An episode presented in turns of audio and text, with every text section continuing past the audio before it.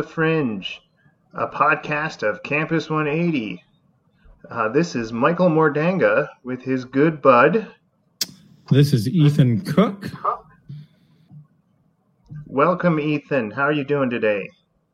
I am doing swell. It's been a short but really busy week.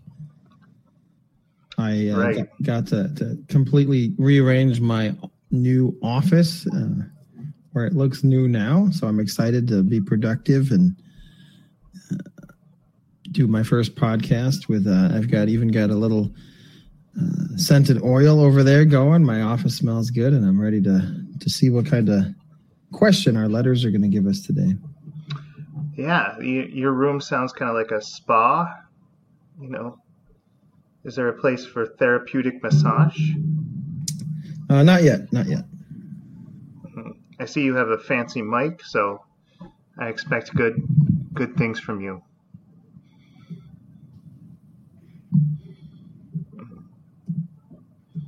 So, just in case this is your first time here, um, this is Friends on the Fringe.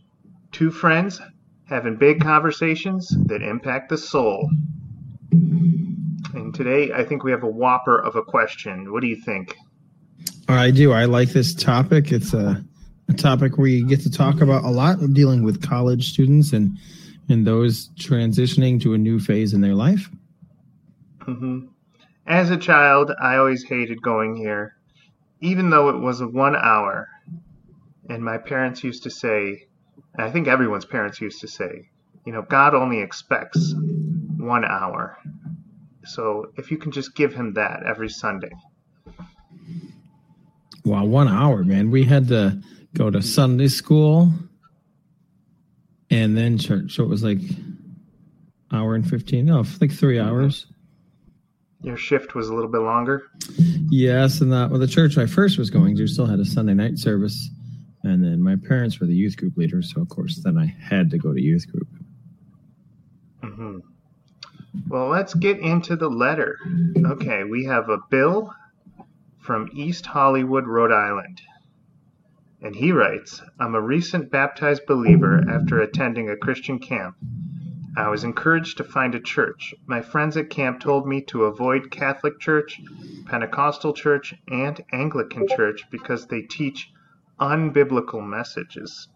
I'm wondering if there's a church that knows all the truth about the Bible. Sincerely, Bill from East Hollywood. Wow, thanks for your letter, Bill. That's uh, quite the packed scenario that you gave us.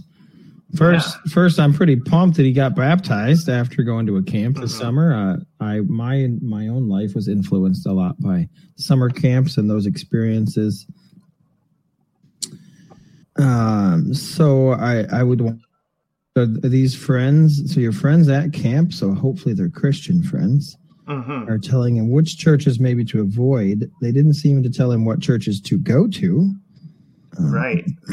I always like Well, I- to recommend something if I'm going to re- disrecommend something else.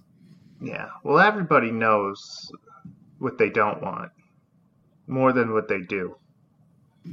It's easier to find flaw than it is to find perfection. So we, we could maybe break his question up a little bit. One question would be Are there certain churches to avoid, or how would you know if they're not a good church? Um, or specifically, is there a church that knows all the truth about the Bible? Well, you know, as my pastor used to say back when I was a youth director, um, if you find the perfect church, don't go to it because you'll just mess it up. Oh, I like that one. hmm And I think that's the answer we're going to find today as we as we discuss this issue about the what what's so important about finding a church. And you know, uh, do I have to go to this church? What's my what's my responsibility um, going to this building every Sunday, or is it more than just every Sunday, Ethan? Is it is it a lifestyle with this building? Or is it or is it more than just the building? Yes. are these people I'm going to see forever? And if yes, what does it mean? Uh, you know what might be fun, Mike? This is not in, in our notes, but what excuses have you heard why someone doesn't go to church? So for for one that I would that comes to mind a lot, uh, specifically for college students, you might be in a new area for two years at a community college, or four years or more if you're getting a graduate or higher. Uh, but a lot of college students have said, "Well, I, am not going to get a be involved in a church because I might only be here for a few years." And so that kind of t- made me think about that when you said, "Am I going to be a mm-hmm. part of this church forever?" Right. You know, I hear I I sat down with a man who um, his wife and his kids were going, but he says, "You know what? I I do enough for God, so I don't think I need to go to church." as if there was like a, a membership requirement. I want to. I want that guy to mentor me. I, I definitely don't feel like I've done enough. Not that I ever right. could do enough. I think Scripture teaches us that there's nothing we can do to do enough. Mm-hmm. But man, that would be cool to, to hear that guy. And how, how does he know he's done enough? You know, a lot of people I went to college with or youth group with, they stopped going to church and they're ex- they didn't hate God. They they just don't trust what organized religion has to say about him. And so they, they want to cut themselves off from any anyone who's associated with a group that has maybe history, maybe is accredited. I always want to know what to say to them, and all I can think of is, "Don't worry, my church isn't organized." Well, I, I, think a young person is looking for an exciting church, and a lot of churches, I think you, you, more than half of your churches in America have less than hundred members in them. Uh-huh. Um, I think it's actually more than that. Um, but a lot of times, churches have a kids Sunday school and a kids, you know, ministry, and then they have an adult ministry. And sometimes that college student feels like they don't fit in. And I've heard that before. Well, there's not a lot of other college students or there's nothing in it for me as if that's why we go to church right to get something out of it for ourselves but that's another reason i've heard people say it i don't i didn't get anything out of it you know that that is interesting because i've seen that gap everywhere the you got the old guys you know you can't have church without old people it's like peanut butter and jelly. Um, and then you have children. You know someone has grandchildren some type of toddler, infant, and then you have, you know, all those, and maybe some high school people thrown in, maybe a few a few families that have kind of stuck around, but like right in the middle, the 20 somethings, the young adults, young families, they're in short supply. I was recently helping uh, three different high schoolers that are going off to college in my local community. Three different, completely different colleges, all out of the area, at least an hour away. And trying to contact the, the local churches, which meant for me going to Google Maps and seeing if they even have a website. Some of them don't even have a Facebook or a website. So, how do I even contact yes. them to find out mm-hmm. if a student would be there?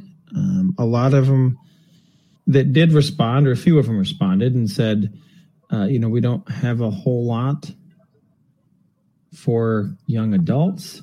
Um, but mm-hmm. we're revitalizing our church. We're kind of starting over. Um, the one in Alfred Almond was like that, and then the one in Cobleskill was like that. They have an interim pastor. Um, but think of a think of you kind of transplanting a new plant, right? That hasn't produced a lot of fruit yet. And like when you buy your garden plants, if they're transplants, you put them in a new place. And if if they're not and they're not proactive in finding ways to be spirit fed spiritually, uh-huh. then how do you expect them to continue to grow very healthy? Right. And you know, a lot of churches a don't have like websites. They don't they're not out of the 19th century. And you know, for good reasons.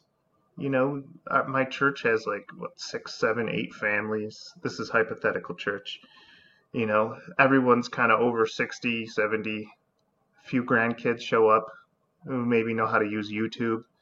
You know, no one no one kind of fits the demographic of internet user. And you find these churches spotted all over the United States.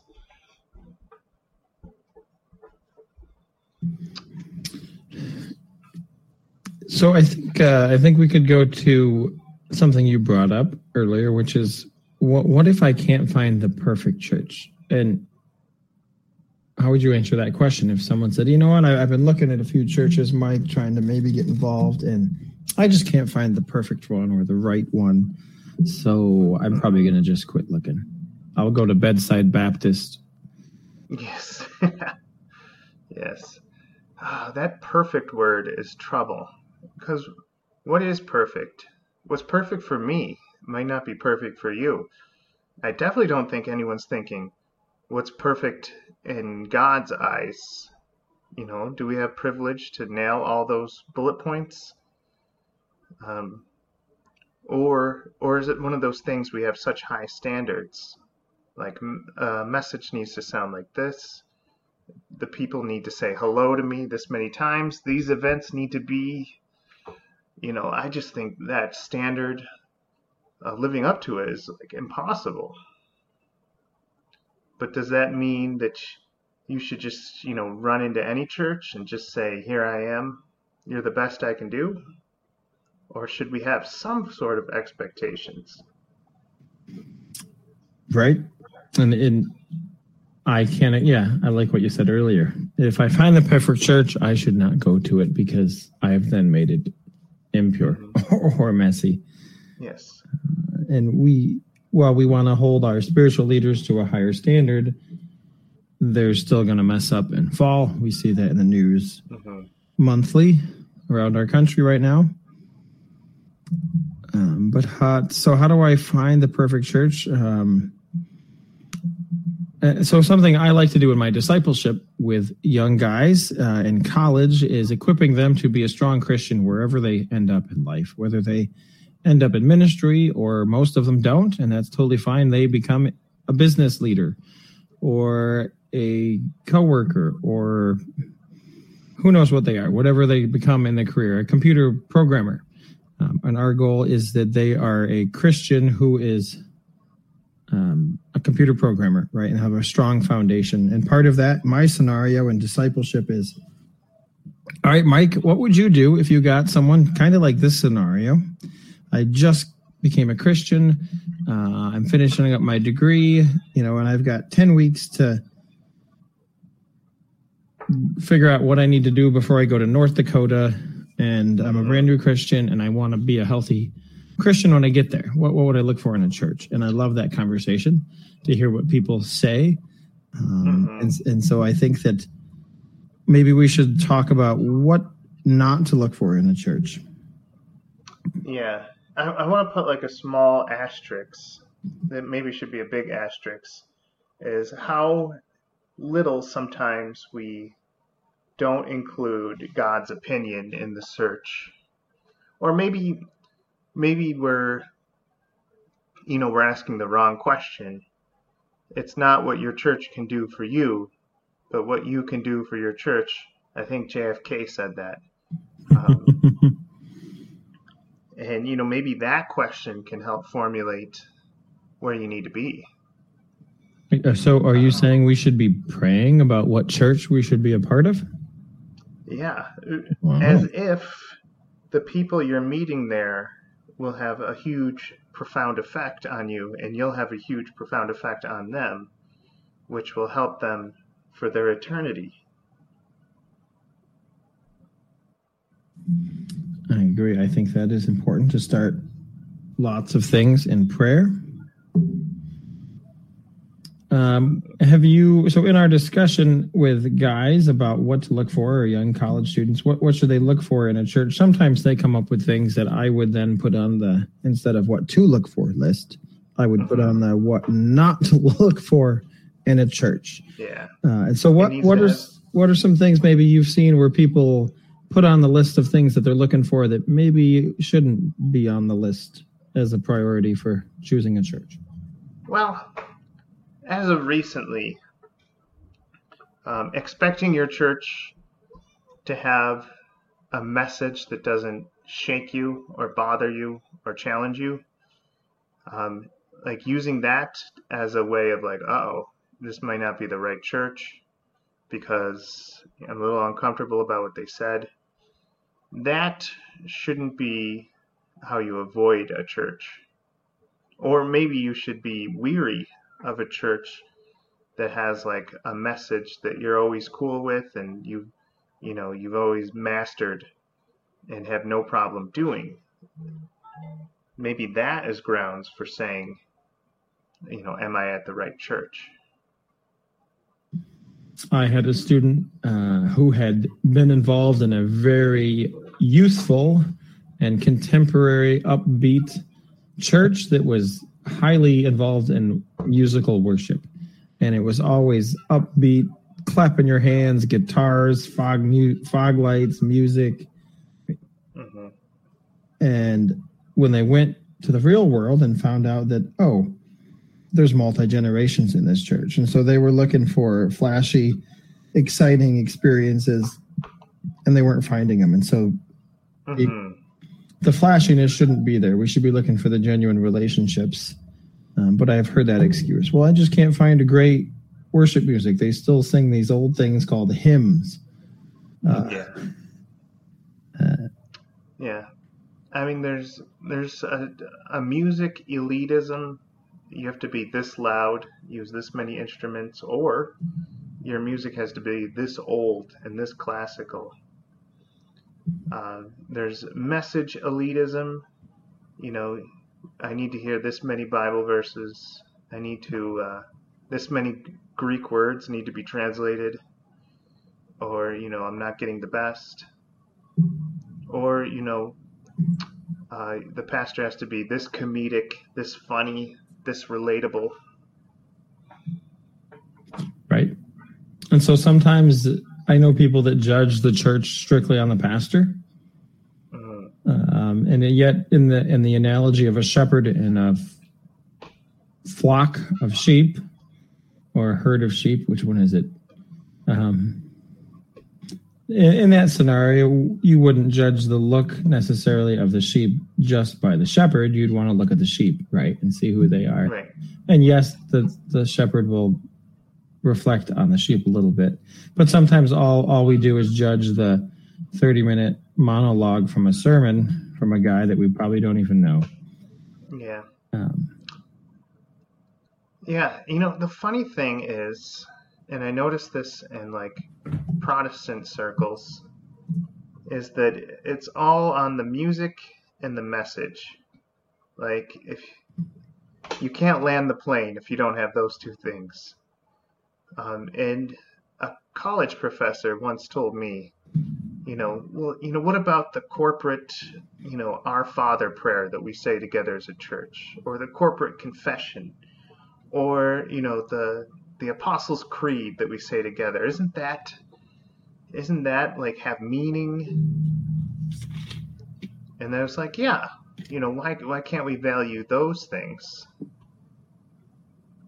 I mean, we don't have that expectation for school.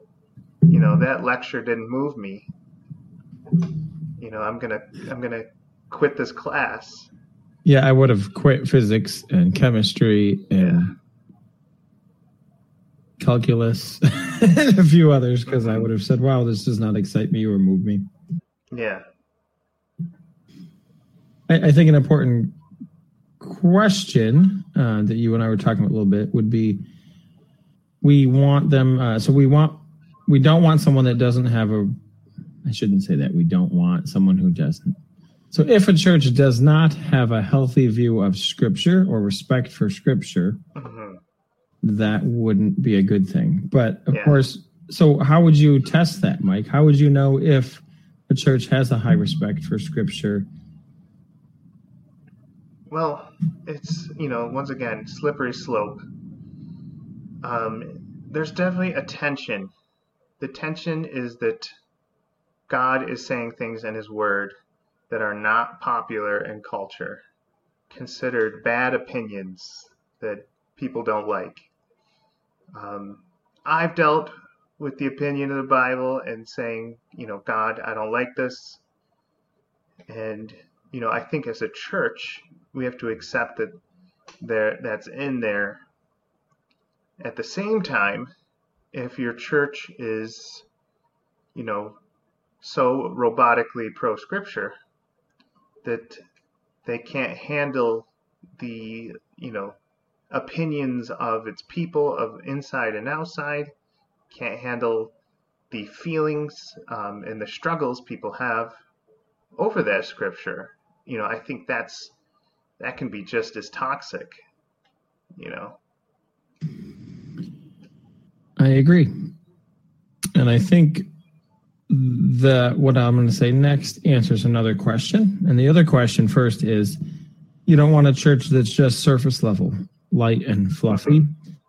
Yes, God is love, but God is also judgment and wrath and justice.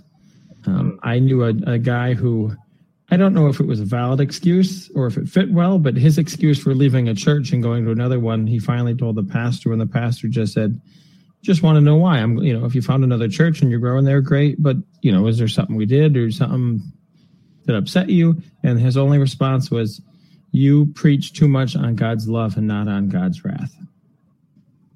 Um, and so it just made me think about that as, you know, are they getting a good balance of scripture? Um, we're talking about all the aspects of God, uh, not just the light and fluffy parts. Anything you would add to that, Mike, about the respect for God's word and how deep we go? Yeah. You know, do you want law and order? Or do you want hugs and grace? Or is there a way to have a mixture of both? Um, I was a youth director at a church, and you know the message always was like, "Oh, there's so much poor. You we got to do something." You know, always watch your budget to make sure you're being generous. Make sure all the injustices of the world are, you know, it's it's your job. And but you know, you never heard about, you know, the the spiritual joy of being a Christian and what it meant to be saved. And I think another way to test that before we get into something I heard that you enjoy is called the ninja test. But before that, the other test would be how would you know if the leader is is a good leader? Uh, and how would you know if they have a respect for the church? Uh, if the church respects God's word, and that would be we we need to know God's word. We need mm-hmm. to know it in order to know if what they say is true. Uh, I had a pastor that used to say, you know, this is my view of things, but I, I could be wrong. I'm, I'm not perfect. You know, test me. You know, if you, you know, search the scriptures, if you see something that doesn't align with what I'm preaching, please come tell me. Mm-hmm. And I thought that was important. So that's a way to yeah. test it is we got to know the scriptures. Yeah, it, it's scary when, uh, you know, Jesus isn't the central main character, hero, purpose, uh, goal of the church. Yeah. Oh, you're you're muted. If it's not Jesus, what might be some things that the church is focused on? Um, you know, some some some of them might have been you know, bought and sold by the just being the good guy in town. Oh, that church, you know, they're they're just good guys, you know, friendly, loving, you know, shows up to soup kitchens. You know, they wouldn't hurt a fly. Yeah. So, something sometimes a church can only be about itself. Yeah. You know, they they care about its members, but the homeless people a block away, they don't do anything for some churches, you know, are care more about the decisions that Congress is making than in their own uh, communities. Yeah, I knew a, a, a, church I was a part of um, that decided that it was worth spending a tenth of its no, yep, just over a tenth of its budget, like twelve percent of its entire annual budget on paving the parking lot because they thought that was important. Well, a lot of other things in the budget were not important. Um, and so sometimes they were focused on how we looked to the outsiders more than some other things. Um, and so to them, it was, well, everyone drives by, so our sign and our parking lot have to look nice. Yeah. Uh, and that's a slippery slope, too. You know, you don't have a good website, good Facebook, good stained glass windows, you know, pass. But at the same time, if you don't have a good, you know, brain, heart, and soul operating in the church, what's the point of even being uh, attracted to it? That's right. So a lot of these bring up good questions. Mm-hmm. You mentioned this uh, ninja test, and so I'll uh, gonna be quiet, but so, tell us more about your litmus test or ninja test for so churches. The ninja test is anyone can do this test. You go to if you're searching for a church and you go into this new church, um, and you know you sit through the service and you know that's good service is done. You go into the main lobby just kind of hang out um, and then you leave. If no one stopped to you at all if no one's spoken or said hi or tried to start up a conversation you've passed the ninja test like a ninja you were in and out without being noticed now that's great for ninjas it's horrible for churches and lynn and i my wife we've passed the ninja test a few times, mostly in bigger churches. You know, bigger churches sometimes have a habit of losing new faces. Yes, I think that that is important. And if I was to go to your average church, which is under the 100, and I went two or three weeks and no one went out of their way to meet me or mm-hmm. ask my name or ask what I do or get to know me other than hi how you doing good good are you I'm good you know that quick mm-hmm. fake in, interchange if no one reached out to me I would be like well why would I want to go here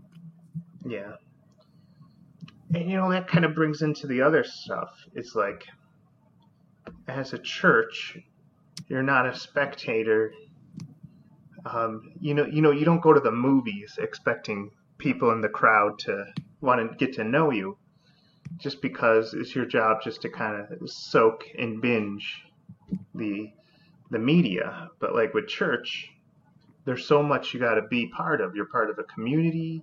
You're part of a service. You have a gift to give. You have a vision to cast.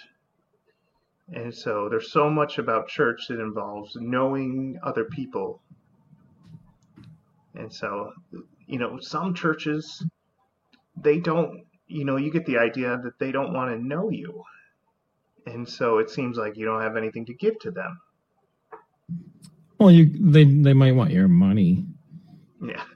So that's another thing that churches can be focused on is how much money comes in So we talked about what not to look for in a church, or what shouldn't necessarily be high on the priority list. Uh, so, what if we were to look at a healthier view? What what should be on someone's, you know, top five or ten things that they should be looking for uh, for a, a, church to be involved in? Mm-hmm.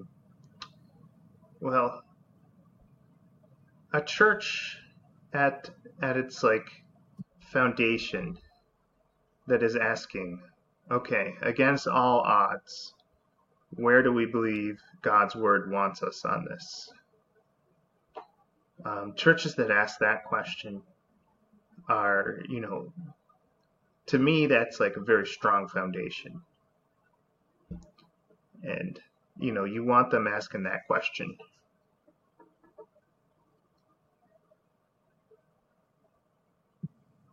I totally agree with you. Uh, another thing I would put on the list is do they have something more than just Sunday? Uh-huh. If it's, you know, I I think of that uh, spiritual food, even the Lord's Prayer, give us today my daily bread. And the fact of that spiritual food, I'm not going to survive well if I only get fed once a week. And so I'm I'm looking for it. Well, maybe it's a small group, or a, you know another service, or maybe it's a serving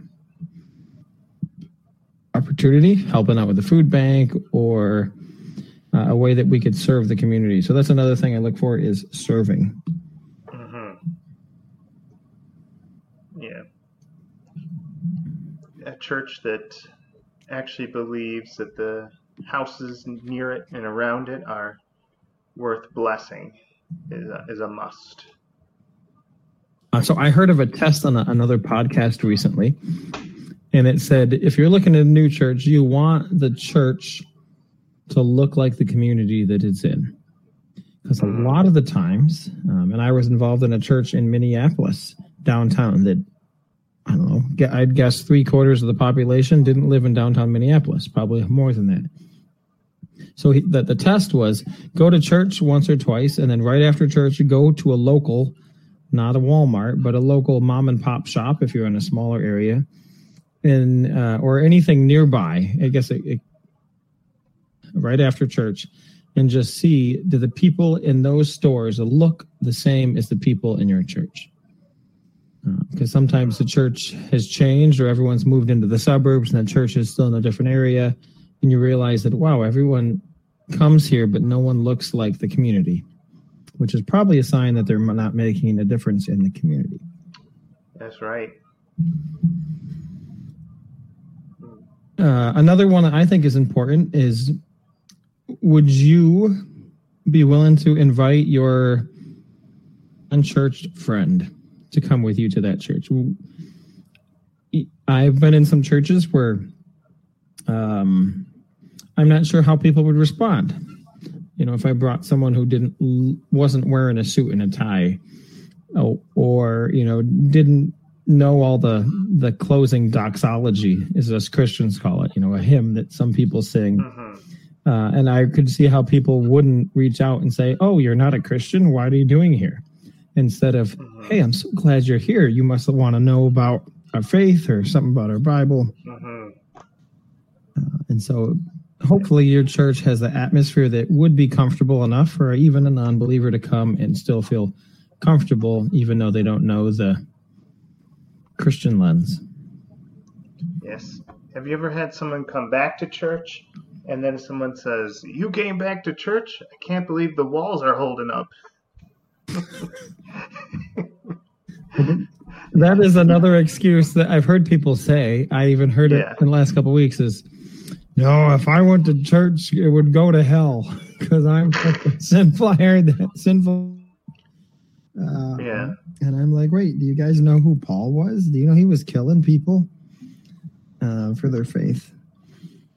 So another thing I think of is the, the message should be good. And, and so how would you know? What would be a litmus test if a sermon was good? So for me, one of the things is I should learn something about God hmm if I'm there. I should learn something. Maybe it was what a miracle he did or how he spoke to his people or something. I should learn something about God. hmm Yeah. You should definitely learn something about the human condition in relation to God. I know there's a lot of pastors they want to go through the Greek and history and but there's no way to bring it home. Like I get the theology that Jesus is the light of the world, but I have no way to use it for the next 7 days. Yeah, so that would be kind of the application part. Yeah. I think a lot of the times there's a disconnect between the theology or the intellectual Christian faith that we have. And, you know, that's where we pop a verse here and a verse there. But what does it actually look like for someone in 2022, September, to be a Christian and be the light of the world? hmm Uh, and so hopefully the message encourages you to be that light, to be Jesus or a representative of Jesus to other people in our communities, our families, our workplaces. Yeah, I know this is more on the side of tone, but you know, on one side of the spectrum, you have like Mr. Rogers, encouraging, gentle, and then on the other side, you know, you have the, you know, get out of hell now preaching. And there are there are fans of both sides. Mm-hmm. Um, I kind of need what I like is the gentle one because you know it doesn't hurt hurt your heart to hear it. Uh, what I probably need is probably something more in the middle. Yeah. Um, any other something else we want to look for in a healthy church? Uh, I guess the personal lens is, you know, we talk about all this service, but um, someone should care about the fact that you're going to spend an eternity with God and that you have uh, limited years on this earth. So, you know, they need to pour into you about living a, this life.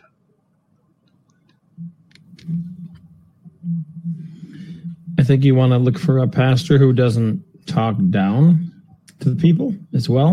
hmm Someone, you know, if he's using Greek words and, you know, all this fancy Christian jargon like propitiation, uh, then, uh, and and maybe the people like that. But if you're looking around and people are just using everyday, you know, kind of where I'm at, farm talk, you know, every Mhm. day. Not not that they're not as smart. They just it's not the same language. Um, and so does the does the pastor fit with the people around? And hopefully not talking down to them. I've, I've seen that, and usually a pastor doesn't last long who does that. Yeah. Yeah. Or a mentor or even an elder that's like, you know, someone that is an outstanding example of giving their heart to Jesus. And just finding that person and saying, hey, can I learn things from you? Can I become a better person by getting to know you? And, you know, finding that is huge in church. Usually it takes maybe a few months, maybe a year to find that person. Right. Which again goes back to the intentionality of people in the church, not just the pastor, but anyone. Mhm. Um, so I, I give a quick story of I was the college missionary. Um, so I ran a campus ministry at the University of Minnesota, but I also went to the church and I was not hired by the church, but I was the college pastor in a sense. I led the college Sunday school class and some other things in affiliation in partnership with my ministry. I had this old person who had been in the church 70 years. Um, and she sat, there's probably 200 people in the church at the time. And she sat on one side of the church, and I sat up front because Baptist sat up front. Oh. Someone got a new bicycle today. So I was sitting in the front of the church, and she came up to me, and she's got like this cane, and she can barely walk, and she is slow. I mean, as fast as she could, came all the way across her section, the middle section, then down in the front to say, "Ethan, look over there. See that guy leaving the church right now? Yeah, he sat next to me. Okay, what's his name? I don't know. I wanted to come tell you that he was here because he looked like a college student. Mhm. And to me, I was so upset. I'm like, you've been here 70 years, and yet you couldn't even ask the dude his name. Hmm. We're talking about is where's the genuineness, you know? And the attitude of her was, well, the person who's doing ministry, it's their responsibility to find out the person's name.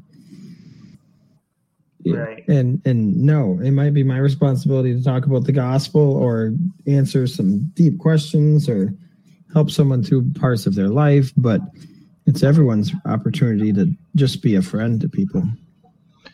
Right. If a church gives you like a way, not just like encourages you, but actually gives you like a practical way to know, get to know people in the community, or even share that you're a Christian, um, you know that that's huge too. you know, it's like how many of us as you know, just churchgoers have no practical way to do the Great Commission. Um, you know, the best the pastor can say is, you know, you should, you know, find someone at your work and tell them to go to church. and you know that's a, that's a great method, but you know there's so much more you can do with it. Right. Well, I think maybe there's one last question we should answer, and that is: Is there churches to avoid, or churches maybe to look at before other churches? Um, we didn't even go into the deno- you know denominations, um, which I think our good friend Billy was asking. Yes, his says my friends at camp told me to avoid Catholic Church, Pentecostal Church, and Anglican Church because they teach unbiblical messages. Yeah. And I think, you know, it was big in the 90s, the whole divide between Catholic Protestant. And you know, we treated we treated the churches like Dorito flavors. Like you go to this church, it's a very light diet flavor of Dorito. Um, you know, this go to this church is spicy. You know, you know, go to this church, it's bold. You know, you go to this church, it's just a tortilla chip. Um, and I think I think we have to step away from that. Like I recognize that denominations have uh, different traditions that dictate what they believe and what they can say. But um, at the same time, every church has its own fingerprint, and so you need you kind of have to you kind of have to judge based on that, not so much the tradition. I've been to churches that are, you know, hardcore Lutheran, down to the church order, and I've been to been to Lutheran churches that are consider themselves more, you know, community, family friendly, um, barely touch into that tradition.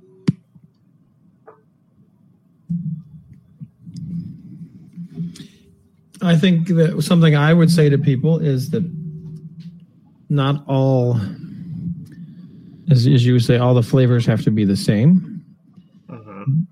I know people that go to a Baptist church that don't read their Bible. I know people that go to a Catholic church that read their Bible. So I, I would say go into a church that encourages you to look at the Bible yourself and read it uh-huh. is, important. A church that encourages you to, to pray is important. Uh-huh. Um, I think any church can be distracted by different things. Pentecostals are maybe famous for being distracted by the Holy Spirit or going too far with speaking in tongues or healings not to say that they can't happen, but sometimes those things can be um, a distraction over the gospel message. Um, and so, any church, Baptists can be distracted. I'm a Baptist. We've got our flaws, we've got plenty of them.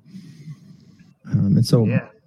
I would say it doesn't necessarily, as much as you might want to stick to some denominations, I would say if if they're pointing you to Jesus and getting you to read the Bible and be a light to others, that's more important yeah. than them holding up to a certain creed or demanding a certain amount of money being given if you're a member, etc. Right. And you know, there's you know, you might think this denomination's full of smart people, but then you find out that these smart people are spending too much time patting themselves on the back. You know, uh, it's it's you know what you think is good sometimes can become you know a bad thing as you said, distractions. Definitely. There's lots of things to be distracted on. My last little comment would be uh, one of my favorite books is The Screwtape Letters by C.S. Lewis. And in it, one of the first chapters is I always thought that church was a safe place. You know, that you go there, you can put your guard down, everyone's focused on Jesus. But he describes a scene where you get to church and there's so many distractions. It's the grungy clothes that the auto mechanic wore to church with his fingers all dirty, and you happen to see them. Mm-hmm. It's the I think in there it's like it's the baker that can't sing in tune but thinks he's a good singer and sings really loudly and it sounds horrible. And so you say, "Wow, look at a horrible singer," and then you start comparing yourself, and Mm-hmm. there's always distractions. And so, as you said at the very beginning, starting our church shopping, as we might call it, in prayer and asking God for guidance is just as important as when we're at church to say, God, help me stay focused and see what do you have for me today at this church. Absolutely. And the I think a lot uh, what I'm learning is a lot of a church family is kind of enduring enduring the imperfect with the stuff that you know got your heart confident about it in the first place. So cuz like I know my church um you know I I sit in the service and sometimes I'm like, oh, you know, I don't really wish they did it like that. But you know, at the same time, this is this is something God is teaching me. He's he's humbling me about, you know, or maybe He wants to use me to show what it is that they want to do. You know, it's you have to be, you know, you have to commit, and you have to endure sometimes. Yes, I, th- I think that is important to endure because, as, as James says, James chapter 1, consider it pure joy, my brothers, when you meet trials of various kinds. And to think that maybe God is shaping us during those trials, or Mhm. maybe the church has to go through trials to kick some people off of the bus and put new people on the bus in order to go do the thing that God wants them to do. Yes. And speaking of scripture, we have that you know, a lot of people say that the the Bible, you know, New Testament doesn't talk about, you know, meeting together or going to church, you know, going to somewhere uh, together as a church is man's law. But, you know, we have this verse in Hebrews chapter 10, verse 25. Um, or let's even go back to 24. And let us consider how we may spur one another on towards love and good deeds, not giving up meeting together, as some are in the habit of doing, but encouraging one another, and all the all the more as you see the day approaching. So that's like a manifesto for fellowship and community within your church, right there. Yeah, it is. And I think that's what it's about the fellowship of the community, not the Mhm. bricks that make up the building. Yeah, and then we have, just in case that other person's not really convinced, uh, we have the example of the first Christians in Acts 2:42. They devoted themselves to the apostles' teachings and to fellowship, to the breaking of bread and prayer. Um, all the believers were together and had everything in common. And yeah, you can't have everything in common or even be close if you don't spend more than one hour a week together. Yeah. In fact, to go a little bit further, verse 46 says, Every day they continue to meet together in the temple courts. You mean I need to be around Christians during weekdays? Hmm. I thought I was only supposed to give God an hour. well, if if I wanted to be a marathon runner, um, and I tried this one time, I trained for a half marathon three weeks before the half marathon, and I didn't train very well. But if I if I want to consider myself an avid runner, just exercising once a week is not going to see improvement in my times as much as it would be three times a week, four times a week. Um, even you know, and it doesn't have to be for hours, right? It can be 15 minutes here, 10 minutes there, um, an hour here. And so, for me, I think that importance of having community and fellowship more than once a week is makes a, is a huge difference. It, it's night and day versus even meeting twice a week versus once a week is a Mhm. hundred percent more. Absolutely. It's kind of like counseling or going to AA. If you went to counseling or AA on, you know, Easter and Christmas, um, that would be just such a waste of your time because nothing would ever stick. Um, there'd be nothing to spur you on. You might as well not go. Um, But you know, if you're going regularly, you can see yourself growing and changing. I agree. Yeah. Well, I hope we've answered Bill's questions a little bit. We've talked about church in a lot of different ways. Um, I don't know if there's anything else I want to add to that. Mike, what about you? I I think uh, we we hit the nail on the head. Uh, minus all the questions our listeners might be thinking of as we speak. Uh, but other than that, you know, we served a good basis. I agree. And I don't know, do you have a topic yet for next week or will we just surprise the listeners next week? Uh, you know, I I want to surprise them. I'm, it could be anything. We could be talking about end times. Could be talking about proper communion uh, theology. All right. Well, let's surprise them. So, Yes. well, I hope this has uh, made you guys think about church. Uh, maybe you're at a healthy church, maybe you're not. And what does that mean for you to make it healthier or learn or serve? Mhm. And so continue to ask God, as Mike said, ask God to be a part of your church involvement. Yes. And on a lighter note, if all else fails, go to the potluck, see what the quality of the food, and use that. But only if all else fails. That's right. Potlucks. hmm All right. Well, we'll see you next week. All right. See you from Friends on the Fringe.